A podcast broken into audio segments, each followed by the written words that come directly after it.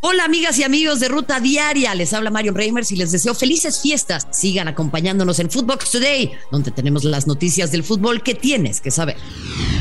Rayadas pone en silencio al Universitario. Se vivió un duelo intenso en la vuelta donde, pese a la superioridad de las Amazonas, ambos equipos lucharon por llevarse el título en el Clásico Regio veintiséis femenil, que por primera vez en su historia arrojó un empate sin goles, por lo que todo se tuvo que definir desde los once pasos, en que Godínez, portera de las Albiazules, se vistió de heroína. La pandilla logró su segundo título en su historia, Apertura dos mil diecinueve y ahora Apertura dos mil veintiuno, al dejar el marcador tres goles a uno en los penales.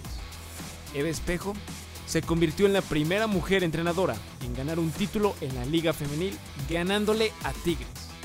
Estas fueron las reacciones después del partido. Un torneo que desde que llegó Eva con nosotros nos dijo un pensamiento de campeonas.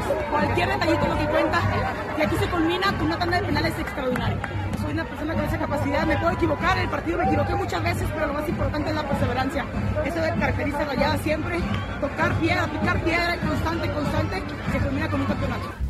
Se mantiene castigo al Tri. La apelación de la Federación Mexicana de Fútbol no procedió. Ratificó la sanción impuesta por los gritos homofóbicos que se escucharon durante los partidos ante Canadá y Honduras por la eliminatoria mundialista rumbo a Qatar dos mil veintidós. El tricolor tendrá que jugar sin público sus partidos ante Costa Rica y Panamá en el Estadio Azteca por la eliminatoria. FIFA presenta estudio mundialista.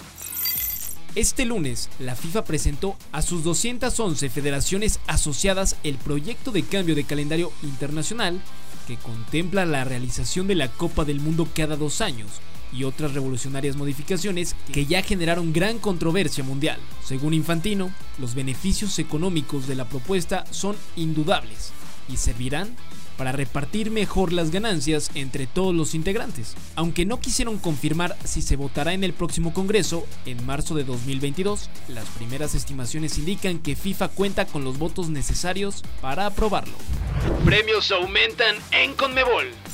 La CONMEBOL sigue apostando al fortalecimiento y la jerarquización del fútbol femenino, demostrando que no se queda solo en el discurso y lo refrenda con hechos para el dos mil veintidós, aumentando los montos de los premios para los equipos que alcancen el partido final. Las campeonas de la CONMEBOL Libertadores Femenina dos mil veintidós recibirán un millón y medio de dólares y las bicampeonas quinientos mil dólares, un monto récord en concepto de premios para el fútbol femenino sudamericano. Tottenham eliminado de Europa. La UEFA anunció este lunes que el partido entre Tottenham y Rennes de la Conference League, que no había podido disputarse a comienzos de diciembre a causa de casos de COVID diecinueve en el equipo londinense, fue dado por perdido a los Spurs, que quedan así eliminados de la tercera competencia europea. Clásico español en cuartos de Champions. El Real Madrid, debutante en competiciones europeas, y el Barcelona, defensor del título, se enfrentarán en los cuartos de final de la Women's Champions League, según el sorteo celebrado este lunes en la sede de la UEFA en Neon Suiza. El clásico de clásicos tendrá una edición histórica en el torneo de la UEFA, con la ida el veintidós o veintitrés de marzo y la vuelta entre el treinta y treinta y uno del mismo mes.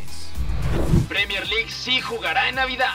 Los veinte clubes de la Premier League inglesa han decidido este lunes mantener el calendario de partidos previstos para estas fechas navideñas, a pesar de la ola de contagios positivos de COVID diecinueve que está afectando a la competición doméstica a raíz de que se cancelaran seis encuentros durante la jornada disputada el pasado fin de semana.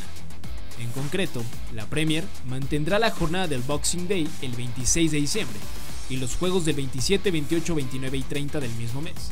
Además, sí se jugará el primero, el dos y el tres de enero.